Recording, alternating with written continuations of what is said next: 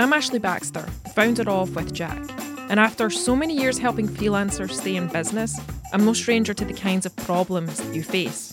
But freelancing doesn't mean having to face these problems alone, and in a lot of these situations, there is help available. I'd like to share these stories with you so that you can be a confident freelancer. It's a, a common misconception that the only time you should contact your insurer is when you know, lawyers are banging on your door because you're being sued. That isn't true. In fact, it's a smart idea to involve your insurer before things have got to that stage, and usually there is some indication that things are heading in that direction. Uh, that's the point that you should make contact. So let's talk about when you should contact your insurer and how they might be able to help you. With professional indemnity insurance, you should contact your insurer as soon as you're aware of any circumstance which may give rise to a claim. So, what does the insurer consider a circumstance? Well, this could be a complaint or criticism from a client, whether it's something that they've said in an email to you or a phone call they've made. A circumstance could also be a mistake that you've made that could lead to a claim. A claim from the insurer's perspective is any written or oral demand made against you for compensation, which may be monetary or otherwise. So, this means that at the first inkling that something's gone wrong, whether there's a mistake in your work, perhaps you've accidentally deleted a client's website, or your SD card in your camera's faulty and wiped your photos from a wedding you've shot, then you'll want to notify the insurer.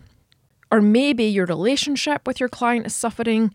That tends to be where most of our claims stem from, you know, a client relationship gradually breaking down over time. Then you should contact your insurer because whilst there might be no claim at this point in time, as in there's nobody threatening legal action or any concrete loss that you can claim on, the insurer will assess if there's anything that they can do to limit the damage and prevent it from escalating. If you have a legal expenses policy, it works a little bit differently because it provides some assistance before you have to make a claim. You have access to a legal advice service which you can use at any point to phone and speak to a legal expert about a business issue, uh, generally relating to um, inquiries around debt recovery or contract disputes, tax inquiries, sort of general legal matters. But if in doubt about whether it's a situation worth worrying about, then contact your insurer.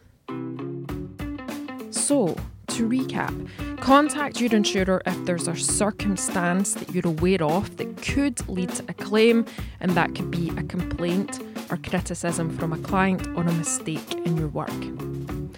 Be mindful though that the point where your policy will really be able to help you is when you've received a demand for compensation from a client or a threat of legal action, whether that's written in an email or, or over the phone. At this point, your insurer will provide legal experts to manage the situation, uh, to negotiate with the client, and cover any compensation that you may owe.